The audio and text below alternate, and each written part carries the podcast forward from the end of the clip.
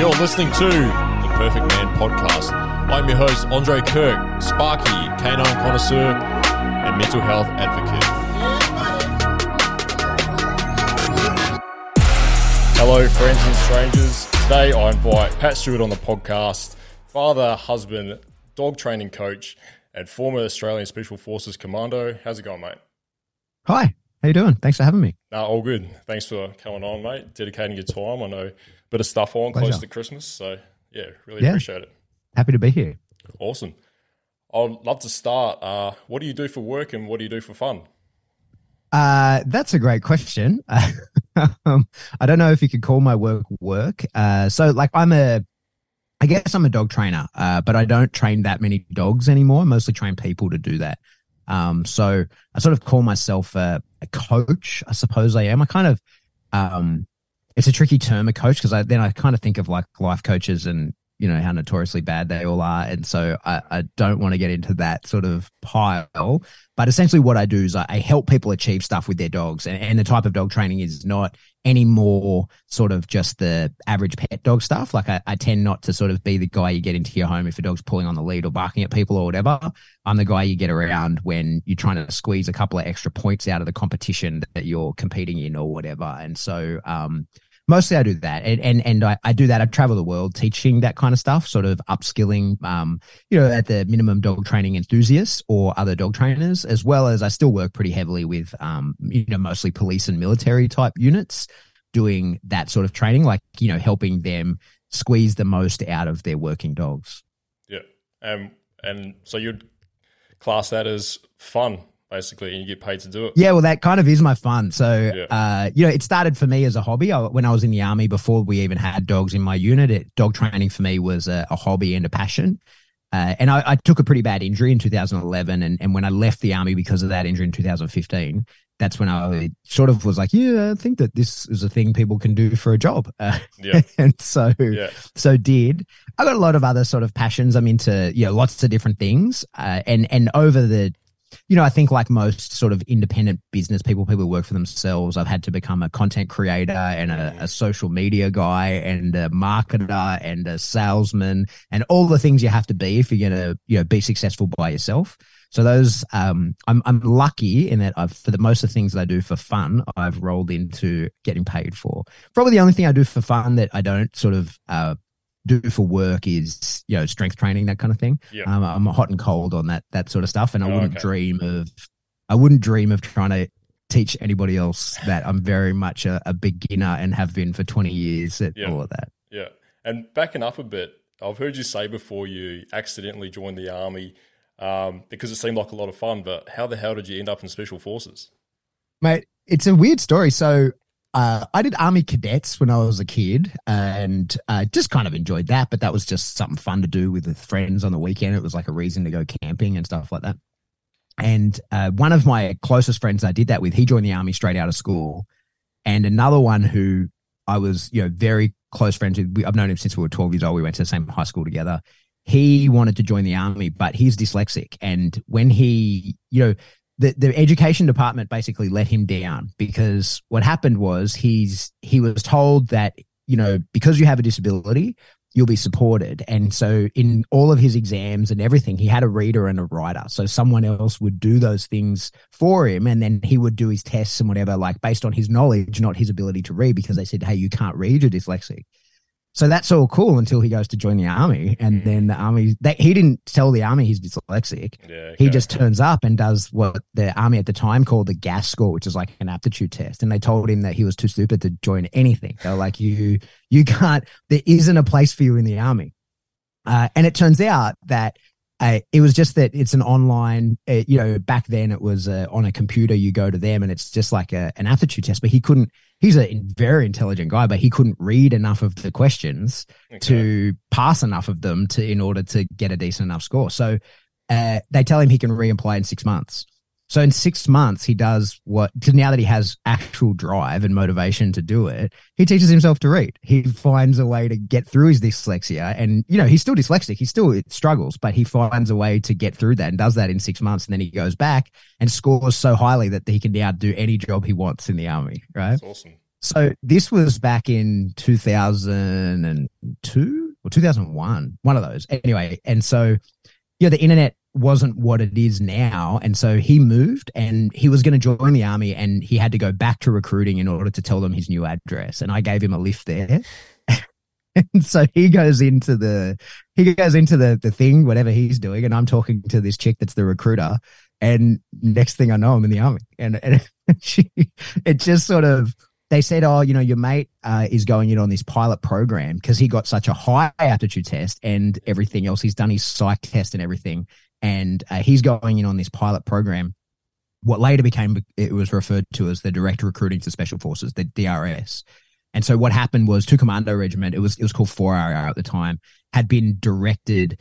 You know, the Iraq War was kind of getting going, and um, they had been directed to raise another company. So that's like another sort of eighty commandos, which is not an easy thing to do. Like coming up with another 80 guys that, that you know, you guys on a selection like course. One of one of one of one. How the yeah. So like on happen? a selection course, um, well, let me get to that. Right. So basically, they had to figure out a way. How do we get more guys into special forces?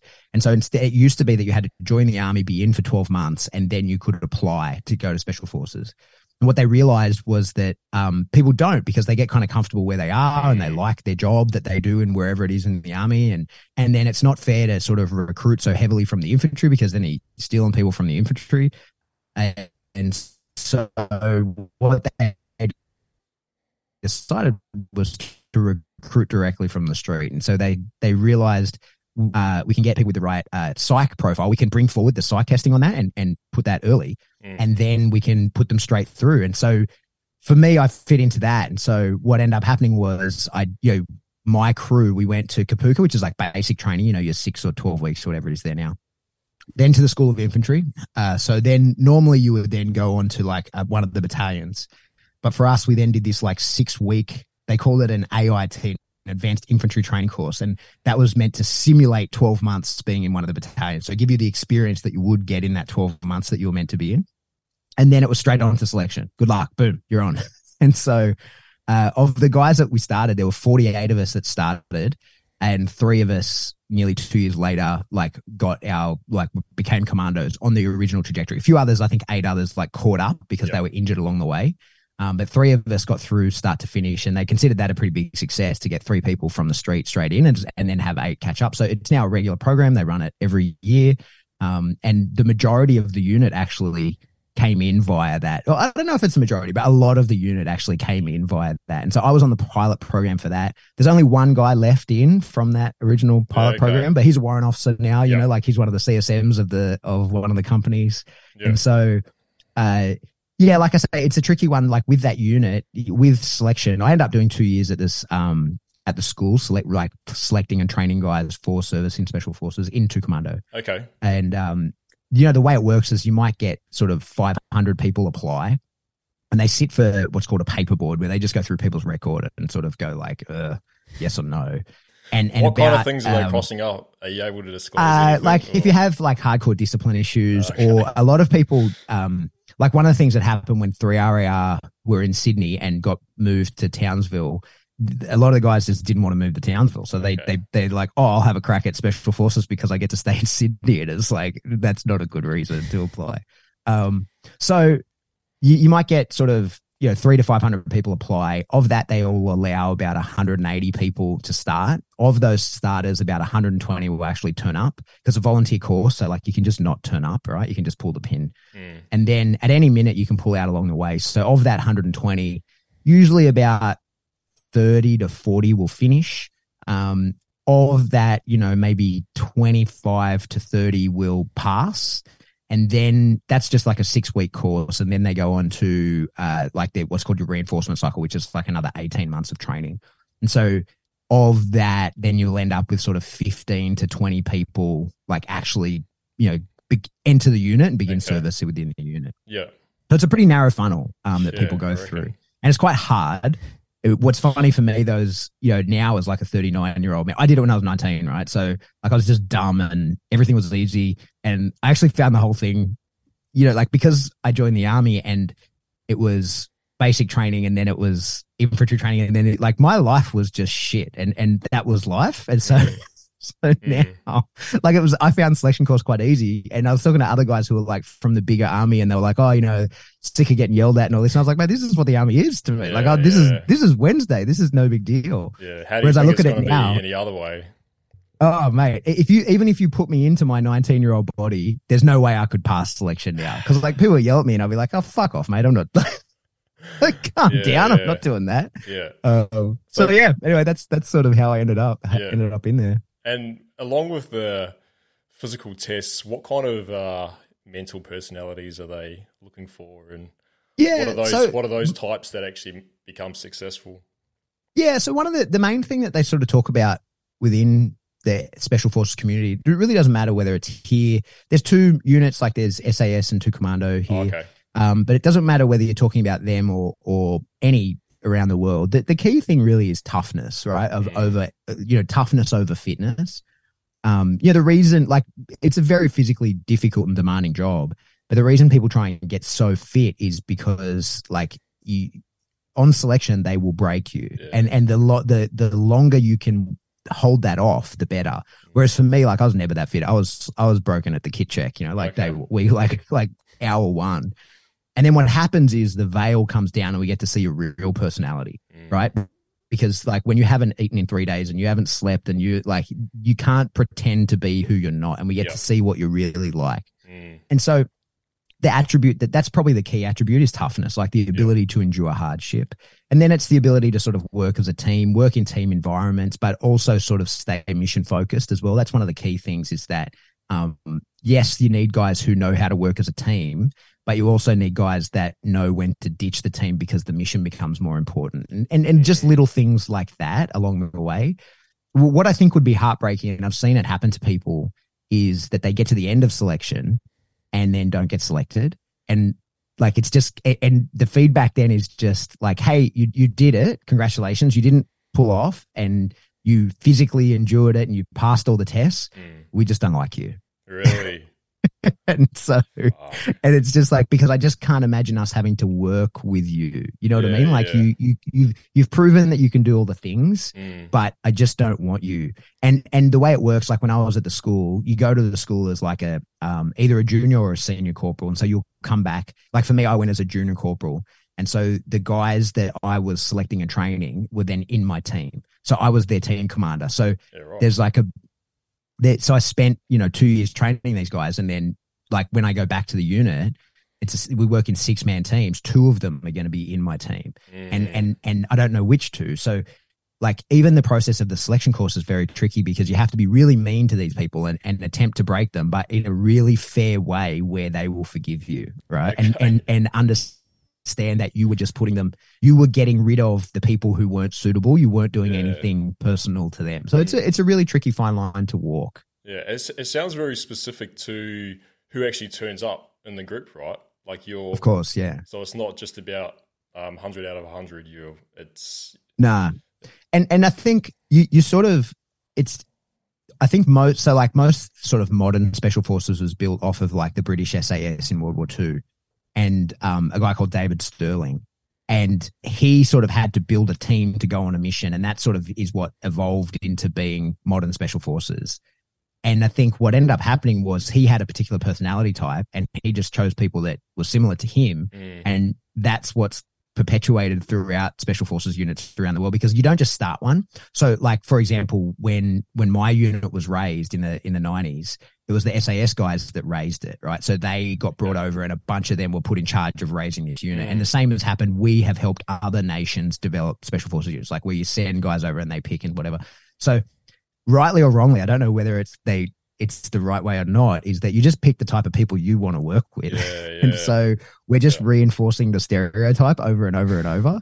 uh, so there might be a better personality type. There might be a better, uh, you know, type of person that would go into those units, but we'll never know because Mm. no, we'll never know unless you start one from scratch, which is just never going to happen. Yeah.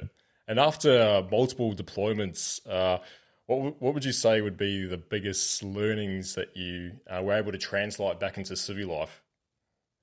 Um, mate, I think uh, it's a hard one. Like, so for me, none of the sort of actual skills, like hard skills that I learned in the army are very transferable at all, Yeah, right? yeah. Um, and, and but it's the life. like warfare?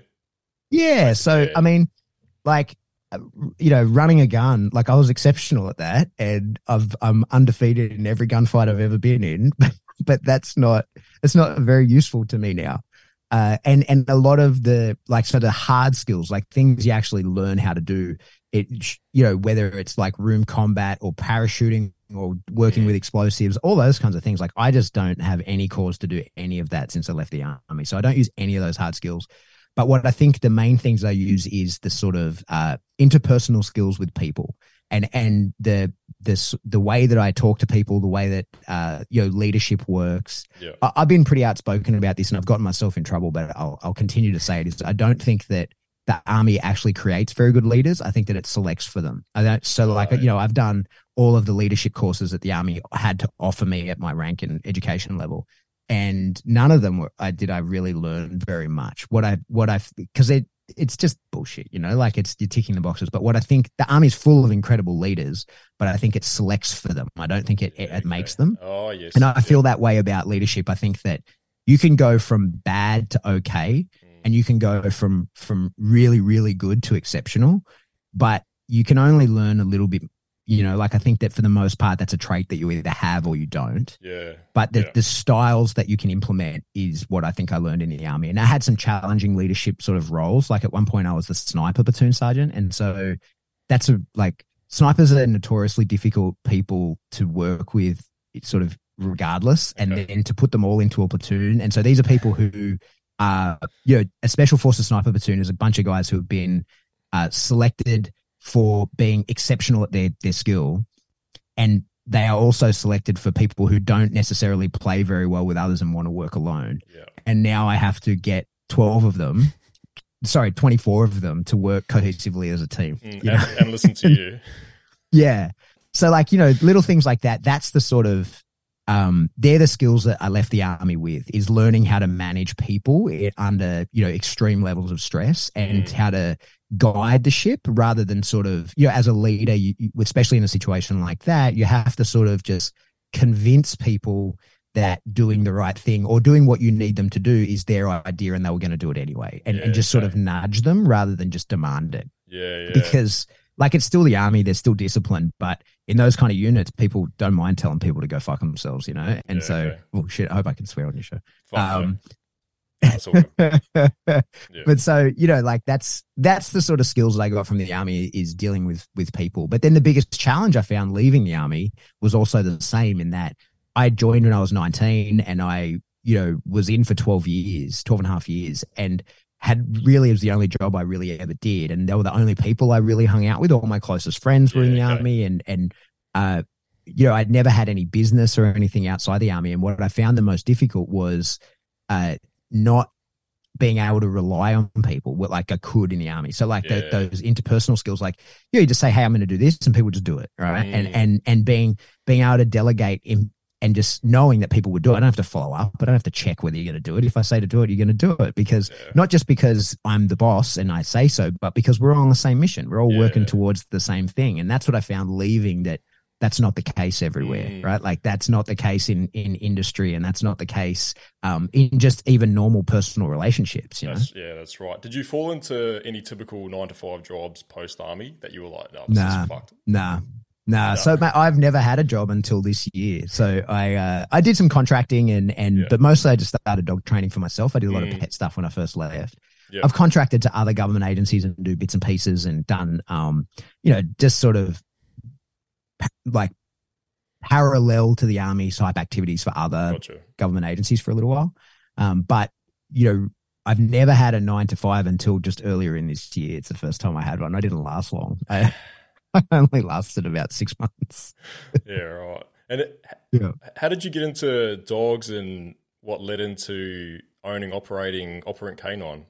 Yeah, mate. So uh, I in on a deployment in 2008, I saw my first military working dog, and um, just kind of got the bug. And we didn't have him. It was an American dog that I, I worked with, and we didn't have him in in my unit. And so I came back, and me and others, I wasn't even a pivotal role in it, but people started sort of you know demanding like, hey, we should have dogs in our unit. We've we've seen the force multiplier that it brings. Yeah. Uh, and then for me, I, I work so closely with this dog that I, I really got um, just bitten by the bug of training and I wanted to learn more about dog training. And I didn't have a dog at the, or I did have a dog. My wife had this old border collie who was like 15 and couldn't do anything. So I just became sort of a theory obsessed and, mm. and really started sort of digesting it all. And, you know, it was just a hobby. I'm, I'm a little bit of an obsessive re- researcher. So yeah. when I get, you know, when something gets under my skin, I just have to know everything about yeah, it. I feel the same. So I started doing that and sort of digesting everything that I could. And then eventually got my own dog and really got into the idea of dog sports and mm. uh, was really into the European dog sports. And um, so then by the time dogs came into my unit in 2012, that's when I was the sniper platoon sergeant. So I wanted to, you know, I immediately was like, "Hey, I'm I'm ditch all this. I'm going to dogs." Yeah, yeah. like, how, how did you how did you source these dogs? Uh, well, so I didn't like. So we brought in a guy who later became my business partner, a guy called Sam Montany, and he was a he was a military policeman. And the military police, you know, obviously they've got dogs, and he was like a third generation, you know, military working dog handler. He's born in Belgium. Wow. So his job, he got brought in to raise that dog capability within two commando. And so yeah. um, he went to the, because there was an existing contract with a, a provider, he had to go to, to, the States and buy them there and um, yeah. bought them and they got, they got, they, they had someone look after them while they were in quarantine and they got brought into Australia. And yeah, there was there was some teething issues with that. It, but but almost all not not exclusively, but most of the dogs at the kennel currently are all uh, imports. They, they yeah. they'll they'll buy a dog if there's a good one around, but for the most part, they they import them from from Europe. Yeah. Um. And so that for me, like I just got the bug in that regard. And then when I I was on the peripheries of the the dog cell as it was coming in, so I sort of acted as a as a platoon sergeant to them in a way, like was sort of assisting in doing it. And I never did the course at at, at the unit. I never um, was a dog handler. Okay. You know, like that was never my role but I was assisting in the training of them and that mm. kind of mm. stuff, and um, just kind of became obsessed with it, and and started training dogs on my own time, I'm sort of helping people. You know, just like there's that guy in the community that knows how to train dogs and would you know go to the dog park and see problems with people's dogs and offer to fix it. And so I trained quite a lot of dogs before I was a dog trainer, just as like I, I just enjoy doing it yeah. and I'll come around and Hands I wasn't charging people or anything. And then it was when I realized, like, yeah, when I realized I had to leave the army, I was like, oh, okay, like I could do that. And that mm. uh, there's been a few iterations, you know, like I've tried different things in the dog space before I eventually found my feet. And and I got really lucky. Like, um, you know, podcasts, uh, everyone's got one now, right? That's and right. here we are. Mm. But mine, uh, it's called the Canine Paradigm. I do it with my friend Glenn Cook. We were early to the space, and so we have like a pretty large following there. Yeah. Yeah. And for me, you like I had really good 2017, yeah. Yes. Uh, yeah, I think so. Yeah. Yeah. yeah. And so we were one of the early dog ones. There was other ones around, but we were one of the early ones in that, and and remain one of the more popular sort of ones, or the more you know, more listened to. Oh, and so uh, that sort of springboarded me into the dog space a little bit. Like people then started to know me and realized that uh, what I had to offer was of value. Mm. You know, I'm lucky. If I hadn't have done that, you know, I would still just be training pet dogs in the local area. You know, like yeah. I which is what I did for years. Mm. Um, but you know, doing that allowed me to a bigger audience and really turned me into more of an educator and a content creator than I am a dog trainer. So like I still train dogs, I still train plenty of dogs, but um, for the most part, I am just teaching other people what to do with their dogs. Yeah, yeah, yeah. And how uh, speaking on alternative mindsets to um, motivation and you know intrinsic desires, Mm-hmm. How did you how did you know that you were going to um, you know t- take it up as a job and and and I didn't. And, well, I didn't. Well, well, choosing choosing to to train the people over dogs. Yeah, I mean. well, mate. So what happened with me? Um, I was I was going to be in the army forever. I had no intention of getting out, and um, it I I was, you know, what, what we call a lifer. And then when I broke my back in 2011, um, I, I, I kind of, it took me a long time to realize, first of all, what, that I was even that badly injured. And then it took me a little while to sort of come to terms with the fact that I would have to leave the army. Mm. And I was put on what's called a critical skills waiver where like I should have been kicked out straight away, but because of my rank and the things that I could do, the the CO basically every year had to sign off on saying like, no, keep him. We want him to stay. and we will employ him within his restrictions, right? Like, so he can set himself, uh, like he'll tell us what he can and can't do, Yeah. okay. and we'll continue to employ him that uh, so long as he wants.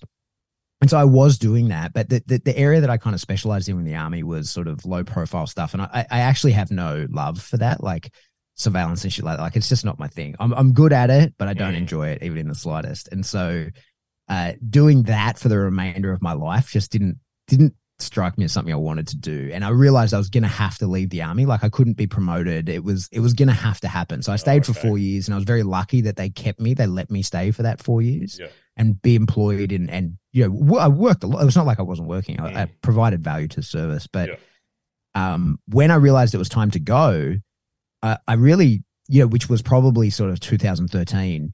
I I didn't know what to do. Like I I really hit a wall, and I kind of suffered a little bit in science because I didn't have anyone to bounce this off of. I didn't. Mm. There, there probably is support mechanisms in place for this, but I didn't take them up or I didn't wasn't aware of them, whatever. And like I I really since I was 19, I was in the army, and it kind of occurred to me that I don't actually know who I am if I'm not that. And and and I don't want to leave. Like I have no I, I want to continue. I want I have career goals. I want to do all these things. But beyond my career goals, I was like, I actually don't know who the fuck I am because I have been this and like I this is the box that I got put into. Uh, joined the army by accident, ended up in this unit like by accident, and uh, you know, so I as an adult have never um had to think about what who am I because I'm that. Mm. And so it was hard. Like it was really hard. It was it was for me I had to sort of essentially reinvent myself. I had Yeah. to become a whole new person. Um and and like Could you say to me, what I kind of- Could you say what age you really thought I know what I'm doing? never. I still don't, right? So Or, or more probably so, it- you know what you want to do. Sorry. what I Yeah, mean, so like I think for me it was uh I'd say in 2019 is when I really had an epiphany that I'm not actually a dog trainer, I'm a teacher.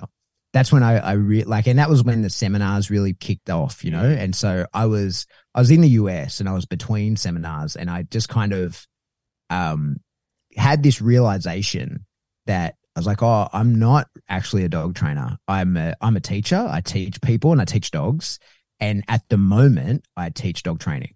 And but really, that's what I do is I, I teach people, and and I've kind of always been that. Like that's when I realized, even when I was in the army, I wasn't that great a digger. You know, like I was okay. Like I was as good as I needed to be. I need, I was as good as everyone else in the unit needs to be. Um, but where I really shone was when I got sent to the school. And no, so probably the first the first time that I really Im- impressed people and uh, had a you know a, a report that got shown around was when on a deployment I did where I was embedded with the Afghan army and I was the link. So I was basically training them to accompany us on missions. And I got that gig because no one else wanted it. And I, it was just convenient for me to deploy at that time. I was meant to deploy like with a different company as a team leader, uh, like the, the next year, six months later.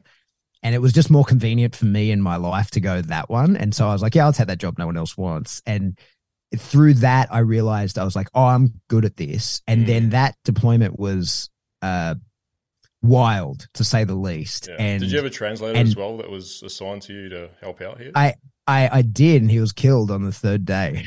so I had two. So I had I had two uh, interpreters, and on the third day outside the wire, one of them got eviscerated, and then the other one quit.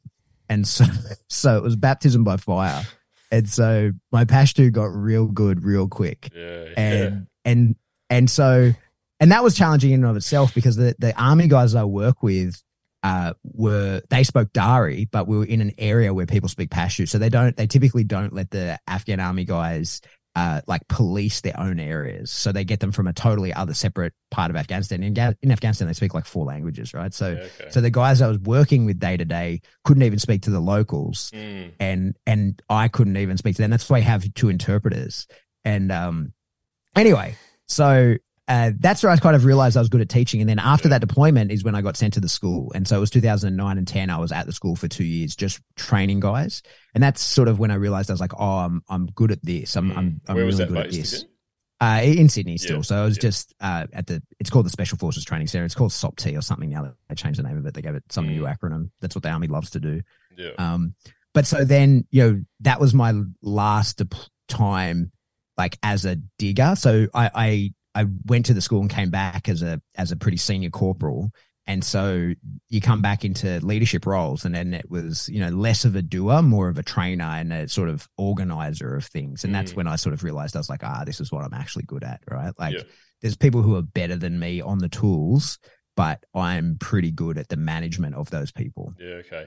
And within the army or even in the uh, dog community, did you have some mentors that you were looking up to or in, Yeah. in contact with? yeah for well? sure yeah so like i've been super lucky um that i've had incredible mentors my whole life I, I've, I've and i've fallen into the you know like there's, there, i put work into it for sure Mm. but I've, there's a huge element of luck that i've just been in the right place at the right time many times so while i was in the army i had some incredible mentors i had uh like a you know people i shouldn't say the names of but people who like really took me under their wings and you know rather than just being a number to them like actually were like okay i i choose to educate you in this. Mm, and there was you know like one of the the the csms they had and i had him for a long time four years we, we changed units together.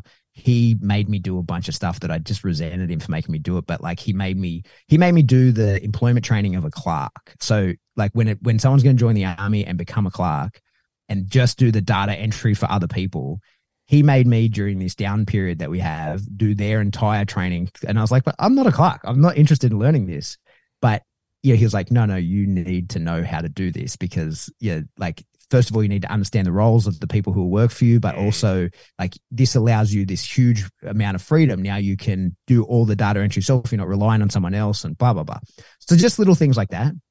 So i was really lucky not just in like the leadership space and how to actually do my job, but how to prepare for my job and how to sort of do it at a level above what, you know, the normal, you know, uh, teaching would be. I've always had someone that was able to do that for me. Yeah. And then even in the dog space, when I linked up with Sam initially, you know, Sam's probably the best dogman in the country and he taught me as you know, so much. And then I, you know, I got super lucky in dogs, especially, and basically ended up with Bart Bellon as a mentor. Mm. Who, yeah, I know people listening probably don't know much about dogs, but Bart's, you know, arguably one of the best dog trainers alive. Yeah. And for a long time, Bart was just teaching me dogs, and then it totally pivoted and it went to teaching me how to teach people dogs. And it, you know, like it, he, you know, was an incredible mentor to me when I started teaching big events. He would you know, he would call me the night before all of them and it was pep talk and, you know, like all the, all the sorts of things that, uh, you, money can't buy level mentoring, you know, like it Mm. was, he really invested in me. And I, like I say, I've just been incredibly lucky. I can name probably 10 people through my life who have done the same for me. Yeah. Um, you know, and I had great parents. Like I've just had all the, all the stars of the line for me to, um, be lucky all the way through. Um, Mm. so yeah, and I- like I try to provide that to as many people as I possibly can. yeah. Um, but I think those sorts of things, like I, I don't offer any sort of mentoring programs or anything like that because it, I think that they need to be quite organic. I think, Mm. and and and the every opp- every time that I've ever had that go really well for myself, it was organically just kind of fell into place, and and the people who I've been able to help in in the dog space and and develop in the way that I think they need to be, it's always happenstance how we came together and yeah. um, I kind of want to keep it that way. It's not like I, I don't want to commercialize that. Mm, yeah. And speaking on Bart Bellon, he's uh, he's been re- releasing some awesome free content on his page as well over the last you know six to eight months. Um, whereas before, you know, the whole Nepopo stuff was very tight lipped and definitely got a pay to Mm. play for a good reason, very good reason. Um, but I, I I love some of his sayings that he sa- says, and you can yeah. actually use them in other aspects of life as well. Or you know, it makes sense.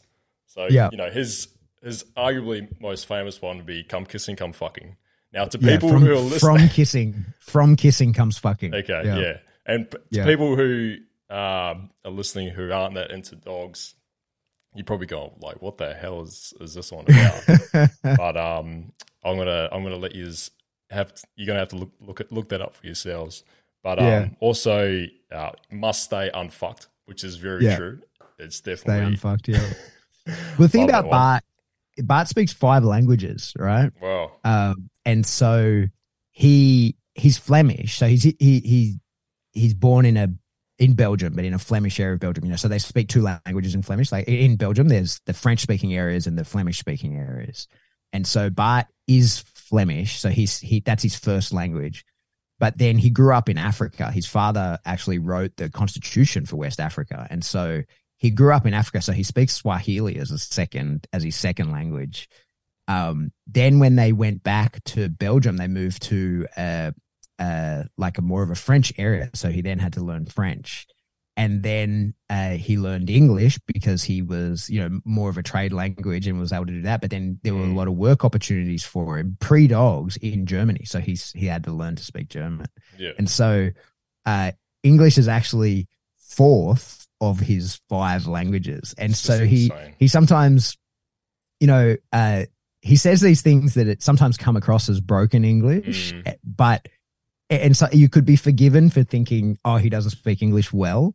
He speaks English perfectly, but they're they're like you know little pearls of wisdom Yeah, that he's digested down into just as Mm. few words as possible. There was there was one when I I posted a photo of my dog who you know had achieved something at the time. I don't even remember what, and and uh, Bart commented on it that time takes time, and he just wrote time takes time.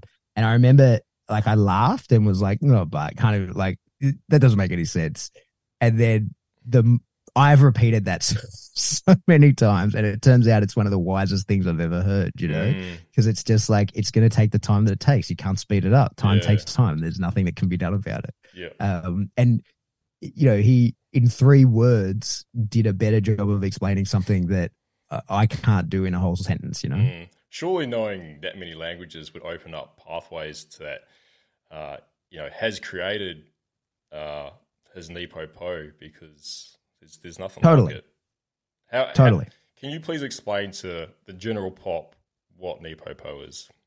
Yeah, so it, it Nepopo like the word Bart owns, right? And Yeah. and it kind of he, he doesn't own the training style. He owns the word. But he, you know, popularized the idea of training in in um, negative reinforcement and positive reinforcement. Mm. So w- what would had happened sort of for the most part in the dog training world is that uh, it used to be that we dogs were taught and animals for the most part were taught for the most mostly using negative reinforcement whereby you create some level of discomfort and through turn through displaying a behavior the dog turns off that discomfort so it, it- a lot of the old school kind of yank and crank training that's what it is right it's like basically forcing the dogs to do things Yeah. and then you know in the yeah 80s and 90s uh, the positive reinforcement you know really showed its head and, and the effects it could have and that came from us mostly from the marine mammal trainers like we, as Mhm. dog trainers we saw dolphin trainers doing things with dolphins and we're like how did you force the dolphin to do that and it's like well we didn't force it, we, we Mm. we shaped it and we we Mm. incrementally built behavior and we we paid the dolphin and so dog training took like a weird very strong twist towards that you know dogs aren't dolphins and you, there's a reliability piece that we need from dogs that we don't need from dolphins and so bart's system nepopo is the fusion of the two and it, it, it's like it's it it's the selective use of positive reinforcement and negative reinforcement to really maximize motivation and understanding for the dog Mm. now, like Bart will even tell you that he, you know, he didn't invent it. There's there, there's the Nepopo logo is the dancing bear, right? Um, and part of the teaching is, you know, Russian gypsies have been using Nepopo to train bears for 300 years.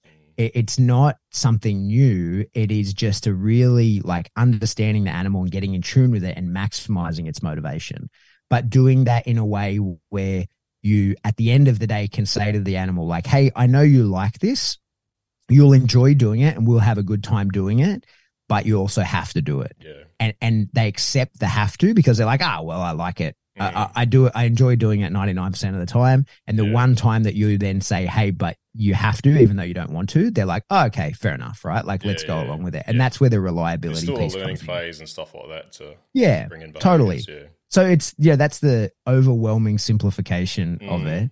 But the main thing about it is is like Nepopo is a very fair system in that it uh it preps the dog for the day when you say to him, "Hey, but you have to," and and and in the yep. working roles, that day will always come. Eh, there's some opposition to it, especially because you know we use prong collars and electric collars and all that kind of stuff, and there's people that don't don't think that you should compel a dog in any way, shape, mm. or form, and I think that's fair for them, you know. Yeah. But they don't have the type of dogs that we have, and they they also right. don't put dogs into service. So yeah, one of the things you know, tracking is a particularly difficult thing to force a dog to do, and and it, you know, if you just compete in tracking competitions and you turn up one day and the dog says, Hey, I don't feel like it today, no worries, you just fail. Mm. But if you have a, a missing autistic seven year old kid and your dog turns up and is meant to go track him, and the dog says, Hey, I don't want to today, that's the day where you say, Hey, you're fucking doing it. Right? right? Like, yeah. and, and, you won't be able to compel that dog to do that thing unless you have prepared him for that prior. Mm. And so that's that's the whole system. That's yeah. how it works. Do you think it's suitable for pet dogs?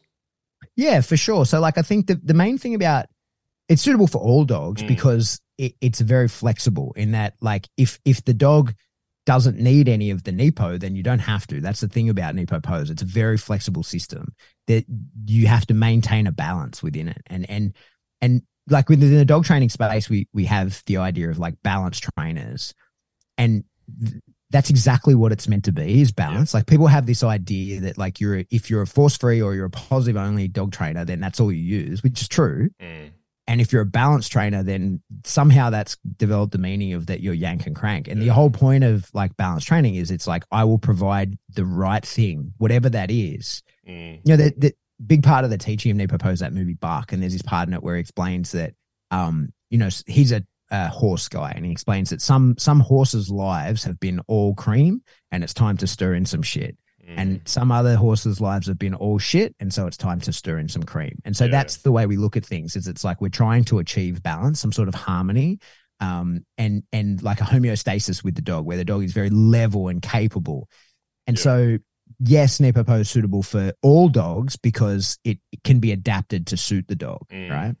Yeah. Um, and I think the main thing with like teaching in that way, it's the way that most like good, like it, it it's one of the reasons I took to Nepo Pose so well is because it turns out the army's been using it forever. Right? Yeah, yeah. And with again, without calling it that, but it's the way we train. Mm. And the beauty of it is that it's very it's clear. when three right. days. yeah, exactly. Right. But I mean, even the original development of Nepo Bartle explained that like that's how it kind of came to be is that it was like all the obedience. Yeah, he's a Belgian ring guy where they do the obedience, the jumps, and then the the bite work. And so the knee po was all the obedience. Yeah. The second po was the jumps because the dog like, ah, you know, this is fine. Like I don't mind. And then the last po is the bite work. So the yeah. dogs just endure the rest of it to get to the, the end. Mm. But I think the the main thing of why it works so well as a dog training system is the clarity that it gives because it's negative reinforcement into a behavior, then it's positive reinforcement out of the behavior. And so when you're doing the right thing, it's abundantly clear. Yeah. Where when you're just using one of those things, it can be a little bit tricky. Like if you're using negative reinforcement, yes, you'll know when the behavior is correct, but it can be hard to know when to leave it. Mm. And if you're just using positive reinforcement, you know when you were correct, but it's hard to know exactly what the steps prior to that were. So you kind of just like Nepopo allows you to put bookends to either side of the, the correct behavior and it becomes yep. abundantly clear. And we see that, like you see, especially for dogs that all been trained in like nothing but positive reinforcement, when you bring in the Nepo, you have to actually be quite careful which behavior you you bring that in on because that mm. will become the most clear to the dog Nothing will ever be so clear to the dog in its whole life as the first time you teach a behavior using Nepopo when it has only used the positive reinforcement. So you have to be kind of careful, choose choose wisely mm. because that is going to provide the dog a level of comfort and security it's never felt before and the assurity of what it yeah. yes, I'm correct, this is the thing. And we often refer to like, hey, that will turn into the mother language of the dog. And and when the dog's confused, that's what it will do because it it it, it knows doing this has allayed every it has turned off every negative feeling I've ever had and brought me a positive feeling doing this one behavior. So when I feel something unsure, that's what I'll do. Mm. And so you have to be quite careful, choose wisely, like which is the behavior that you do that yeah, with. that's right. And do you use any of the activation or ignition uh, aspects into your coaching as well with people? Yeah, for sure. For sure I do. And and like a big part of it for me, you know, is we talk about in dog training that motivation is the most important thing and, and motivation has to be like intrinsic and, and there's ways to draw that out but it has to come from the dog itself the dog has to really want to be a part of it and we do that via you know by using food and, and mm, by by building the value of the game that you'll play with the dog and the ball and the tug and all that kind of stuff like we build all of that before we teach the dogs any mm. behaviors mm.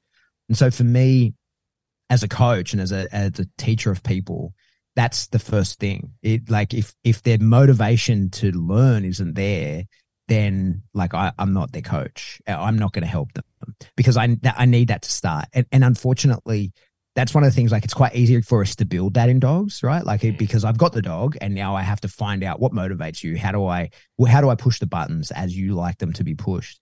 But when a student, a human student, comes to us, like if they're like, you know, one of the things I see is, yeah, just recently I uh, put up that I'm going to do this free decoy training school. I'm going to teach people decoying for free, right? Come to this place. I'm going to spend the day. I'm going to do it one weekend every month. I'm going to do it. And there's people commenting like, "Oh, when are you coming to Brisbane to do it?" And I'm like, "I'm fucking not, mate. Yeah, like, if you don't, if you can't come to me to learn this for free, I saw shit ain't getting in my car and driving to you to teach it to you for free. Yeah, you know what I mean? So that's like that intrinsic motivation to mm. do, right? Like, I want this. I'm going to fight for it. I'm not going to wait for it to be put in my lap. Mm. And I think, you know, I know shows about mental health. And if there's still anyone listening, that like it's, it's really about you know, you have to want the help yourself. You That's can't right. force this shit on people. That's why interventions don't work. You know, like mm. people have to, you have to take that first step yourself. You have to be like, I want change. And I think that's the same with any sort of coaching or sort of, you know, being a student is you need to want the knowledge, not sort of be like, okay, I'm here, teach me. It's like you need people to be like, no, I want it, give it to me. I'll do whatever it takes to get it. And they're the people that succeed the most, right? Mm. And and all the people that I've had a lot of success with they're they're successful in other aspects of their life as well because that's just how they that's how they frame their their thought process. It's always around like you know I want an outcome. I've set a goal and I'm going to take the action steps to get towards that goal. Mm, yeah, and how do you how do you balance work life, leisure, and uh, family as well? Yeah, good question. That's hard, right? Especially sort of um I suppose you put me in the category of like entrepreneur, right? So like I work for myself and I don't have any um like guaranteed incomes. It's all like odd jobs that I do. Like, you know, I'll have an online course that I have no idea how many of those will ever sell. I do seminars. I have no idea how many people will turn up to those things. You know, so like it's every my income is never uh it's it's it's fluid. It's always moving around.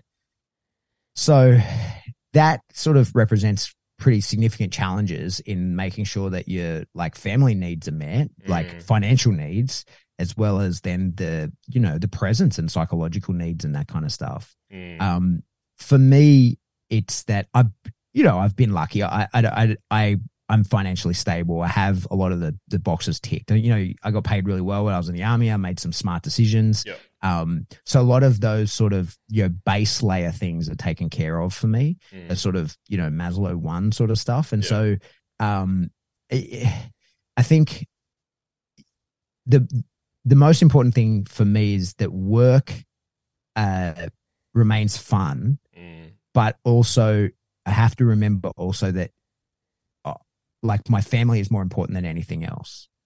And and one thing I've seen like with many people, not so much in the dog training space, but like in life in general, is they sort of get obsessed with the idea of providing financially for their family and forget to provide emotionally for their family. Mm, and so to me, that's kind of one of the most important things. And mm. I had an incredible childhood. You know, I'm I'm number four of five, and my you know my parents weren't rich, but I didn't realize that. Okay. Like I actually, you know, like we were just sort of, you know, normal middle class people. Um, and it, it was never, my parents always made time for everything that I ever needed and wanted. And, and I think that, uh, I try really hard to do the same for my son. And, and my hope would be if you asked my son, like how much my two sons, like one's a baby, he couldn't answer, but like if we were rich or poor, they wouldn't have a fucking clue. Yeah, you know yeah, what I mean? Yeah. Like that's that's what I would mm. want from them is that they know that they're happy, they have what they need, they get what they they they they're not spoiled, but they they don't really want for too much. Yeah. But they don't miss me, you know, like they're not like dad's never around. Like, yeah, we're killing it. We got this car. We we got all this cool shit, but we never see him. You know what I mean? Mm. So balancing that kind of thing is hard, and it just means you know, from my point of view, is that you just have to make some sacrifices, and and as the father and the husband, you sort of have to fall on the sword every now and again. So Yeah. for me, that means um, working weird hours. So like I get up at 4 a.m. and I get a couple of hours work done or a few hours work done before everybody else gets up. And then, uh, yeah, that allows me to spend time with my family Mm. and, and, being non-negotiable on some of those things Yeah, and, and right. like scheduling it as being like, no, like sometimes people will say, you know, I'll say, no, I'm busy. I'm with the kids. And they're like, oh, so like you could do it. I'm like, no, like Mm. you're not taking time from my kids, Yeah, that's you right. know, Yeah. like that's like, Mm, that is more important. A- And I think one of the things that this gets more and more difficult in this sort of online world, and especially so much of my work is online doing this, is um, being present with people. That's one of the things I try really hard to do. Is the people I'm with, I'm with. Uh, and that means that I fall out of contact with people that I'm not around. You know, I'm I'm terrible at staying in touch with people. Um, you know, which has been difficult over the last few years because a lot of my close friends are overseas. mm, And so, you know, it used to be, it'd be fine because, you know, like I would see them once or twice a year and we'd be together for a few days. And so I don't need to be messaging them all the time Yeah, be having yeah. those kind of conversations. But that's what I try not to do, like, is divide my time. I, you know, in regards to work, life, family, all that kind of stuff, is I try not to be in multiple places at once and, and I allocate time to it so that if I only have four hours a day that I'll spend with my kids, I want that to be like actually four hours with them Yeah. rather than just checking you your know, phone every second. yeah, yeah. exactly. And so Mm, that's why I, I you know, I, I have to be kind of strict on that. And it's a challenge. It's a constant challenge because it's a global, yeah, the digital world that we all work in is global. So I've got clients in every time zone. yeah. Um, a- Yeah. and there's just challenges you have to face in that, but you have to make those choices. Mm, And I think that uh, if I don't like, I don't necessarily have very many career goals and aspirations. Like I, everything that I've sort of done, they've just kind of happened. And I kind of, I just take opportunities when I see them and I can just kind of follow my, like it sounds ridiculous, but I just Mm. kind of follow my heart intuition and, and things have always worked out for me. Right. So Yeah. like I'm, I'm lucky in that regards. Um, but I do have really strong goals for what I want to achieve with my family. You know Mm. what I mean? So like I, those are the things that have to be more important. Um, I, I have to, you know, develop my kids to be, you know, who who they ultimately can be. I have to put in that work. That has to be important to me, and Mm. that has to take a. If I have the opportunity to, you know, go and speak somewhere and make a bunch of money, but if that's going to negatively impact my family, then like I just can't take that opportunity, right? Like Mm. it, it's just, it, and that's my role as the as the father to then just be like, well, I I take the hit. Like it's more important that things go right for them mm, then I get some cool opportunity that really is just a big ego move for me. mm, And, and like like I say, I say all of that from this incredible point of privilege of Yeah. being financially stable, right? Like I get Yeah. that that's not the case for everybody, and you got to You've you created gotta this do. though for yourself. Yeah, for sure. Yeah, but I I. you know I, I put in a lot. I, I work hard and I do a Mm. lot of things, but I always want to acknowledge how much luck I've had. Okay. Right, like just even being born in this country, Yeah, oh, it- being born yeah, absolutely. being born physically able in Mm. this country puts you above like billions of people Yeah, right like that 100%. that that's you get to start the race a long way ahead of others just with that alone Yeah, I think I was uh, born in New Zealand, but uh, spent majority of my life in Australia here, and Mhm. it's a it's a great place to be. Very very lucky. Yeah. A lot of uh, a lot of my a lot of my generation, Oh. the younger younger crowds, they they don't know they don't know how good they got it. Sorry, you just cut out there.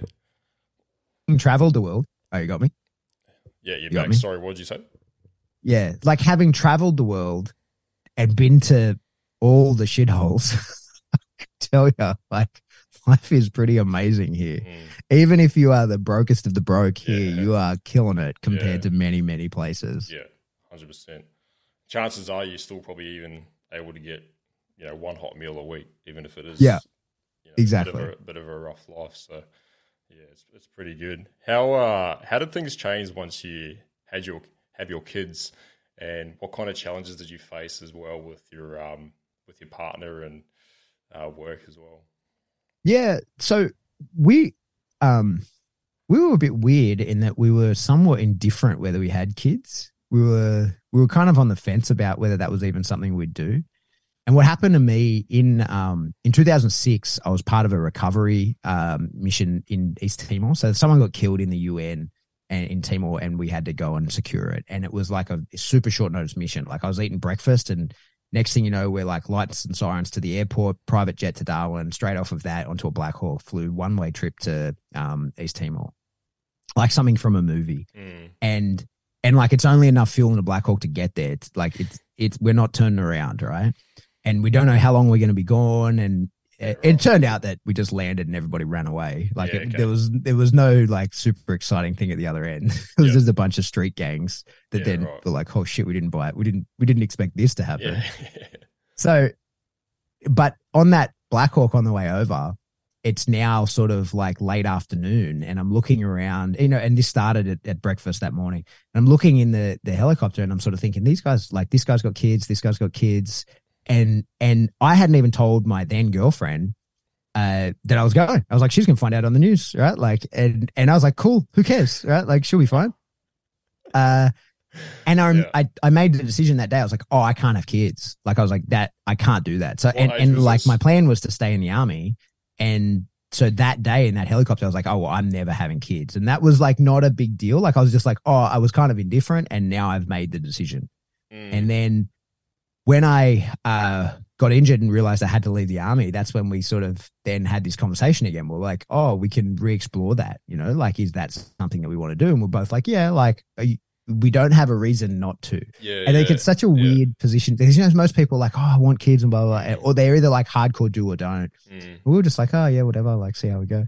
And then, so, um, having kids then, uh, like, I can't imagine not. Like, it's the best decision I've ever made Mm. but I, I couldn't understand that at the time. okay. And so, uh, you know, it, it radically changes your life. Everything changes. You you're no longer the most important person in your life, right? Like you no longer make decisions for yourself. And and I think it can be really hard to even imagine that. You know, like you can't like without kids, I couldn't imagine it. And, yeah, and okay. like I knew that it would like it was important, and that's why I knew I shouldn't have kids because I knew that I couldn't provide like that level of safety to them or, security, or yeah. like stability. Mm. Um, so I knew it was important, but I just didn't get it. And then as soon as you have kids, you're like, oh, get it, right? I Yeah. get it. And um, so my first son Rip was born, and then I was out of the army two weeks later. Uh, and like my discharge was in, like it was all we timed it all, you know, like it was Yeah, all yeah, perfect. okay. Yeah, Um, nice. and so, and then, you know, cause I left and, uh, my wife's a tattoo artist. And so we sort of had this discussion at the time that she, she had a career and I was just going to work. Right. So like she had a career. She was, uh, you know, very, she's a really good tattooist. And at the time was sort of booked 12 months in advance and we owned our own shop, our own shop. And it was like, okay, you're the one with a career and I'm going to be the one with a job.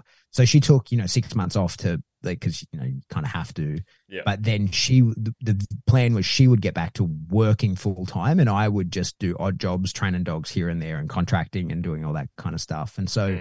It was awesome i spent you know the first year of my son's life like with him all the time Yeah, and awesome. and home dadded it uh, Yeah. and it was rad like i wouldn't change it for the world Mm. it was fantastic and i think having raised heaps of puppies right, it's like the most high stakes puppy raising ever and and and Yeah. you know, really the problem that we have as dog trainers and stuff like that is really how deeply we understand conditioning Behaviors, and um, behavior and stuff like that. And so Mm. that's a double edged sword because Mm. I've raised a lot of puppies and I didn't do a good job. And so that, and you've got, oh shit, it's high risk. You've really got to get it right. yeah. Um, so it's fun. I, I love it. I, I enjoy being a dad. I, I love my kids a lot and I enjoy the process and, and it's been fun to watch them develop. And now I've got Mm. a two, a second son, and that'll be it for us. But uh, the second one's like 18 months old and it's it's fun to kind of go through it again, more experienced and Yeah, see yeah. You know, the things that really worried you in the past are like, ah, I know where this Mm. goes, right? And, so do and you do you think it's easier, or do you put more expectation on yourself to do a better job than the first one? nah, I think it's easier. I think it's easier. Yeah. because you just kind of like, ah, I know where this leads. And things that Yeah. would worry me so much with the first one don't worry me at all with the second because I know, like, I know where this goes. Mm. Um, and you know, they're different. They, they're actually really different kids, Yeah. but just kind of, you know, like, you don't panic if if he bites his lip. You know, like, you know what I mean? Just Mhm. that that sort of stuff. yeah. Um, but it's it it, I don't know. For me, it it it's good. Like I enjoy it. I enjoy it a lot. I enjoy being a father a lot. Um, it's stressful. It it it definitely limits the opportunities of things that I would do for myself. It's, mm. it's radically life changing, but I think for me, it has turned out to be a really good decision. I'm really glad that I did it. Yeah. I really love my kids. I, I'm um, really proud of who they are, and you know, it's interesting. Like you, you, you like having, like I say, knowing so much as I do about behavior and how to control it. Mm that's a really tricky thing when you know that like you kind of have to use that wisely yeah. and and there's things that you i'm learning about dogs that i'm learning from developing kids because like kids can tell you how they feel about something whereas a dog you can just kind of read their body language right so like mm. It, it's it's fun it's tricky but it's fun what do you think your motivator would have been if you didn't have kids yeah that's a great question i don't know yeah. um i I have no idea. I have no idea. I really, uh, I think it would probably be a lot more egocentric, yeah. right? So uh, for me, the in the dog sport space, especially in the sort of competition biting um, dogs, we don't have much of that here. It's pretty limited in Australia, mm. and so I think if I didn't have kids, something I would do for sure is immerse myself more in that. I would yeah. travel more. I would. I probably would have left Australia. I probably would be uh, in the US or Europe somewhere, and I would be much more immersed in that. Like I, I would love to be the world champion. I would love to, mm. to do that, and there's just no way. Like first of all, I'm probably not good enough, right? But even if I were, even if I, even if I had the skill set to do that, I don't have the support network of people that I would need to, to be train, able to do yeah. that. Right? Like I need yeah. the decoys. I need I need trainers as good as me to help me with certain things. I need all those mm. sorts of bits and pieces that I don't have access to in Australia. So I would have left. I think that if I didn't have kids, I would be in the US. Yeah, yeah. I won't take up too much of your time, mate. So we'll um, we'll wrap it up there. But uh, one last question: Do you have any advice to uh, I want to say dog trainers or parents that are struggling with a difficult dog or child? Um, yeah, I think uh, my advice is there's always a way out, mm. right? There's always there's always a a an end like a, a happy ending to these things. There's always some sort of um, way that you can bring on what you need to bring on, but it's going to usually involve some kind of compromise. You're going to have to change something. And so I think that when with dogs and I think with kids as well, when you're clashing heads, it's because both of you want for something that the that is incompatible with the other. Mm. And so I think that you you really have to realize that in order for the dog or the kid to change, you too will have to change. Something is going to have to shift. Mm. And that's what we see a lot of the times with people who are you know having really persistent issues with their dog is that there's an incompatibility issue between them and the dog and they're asking only that the dog change. And in reality, they too probably need to make some changes and, and sort of meet the dog in the middle. So that's that's my advice. I think there's yeah. there, if you're struggling with a dog, there's a way to fix it. There is a better path. There is a better position. You can be in a better position than you are now, but it's going to take change from both of you. Mm. Yeah, no, awesome piece of advice there. Well, guys, if you're stuck with us this this long, really appreciate it. I'm Andre from the Perfect Man Podcast. You can find me at the Perfect Man Podcast on Instagram and Pat, please let our listeners know where they can find you online too. Uh, you go to my website, it's operantcanine.com.au, and from there, there's links to everything. You can find everything from there. Yeah. Uh, thanks for having me, mate. It's been it's been fun. No, awesome. Thanks so much for coming on, Pat. Pleasure. Cheers.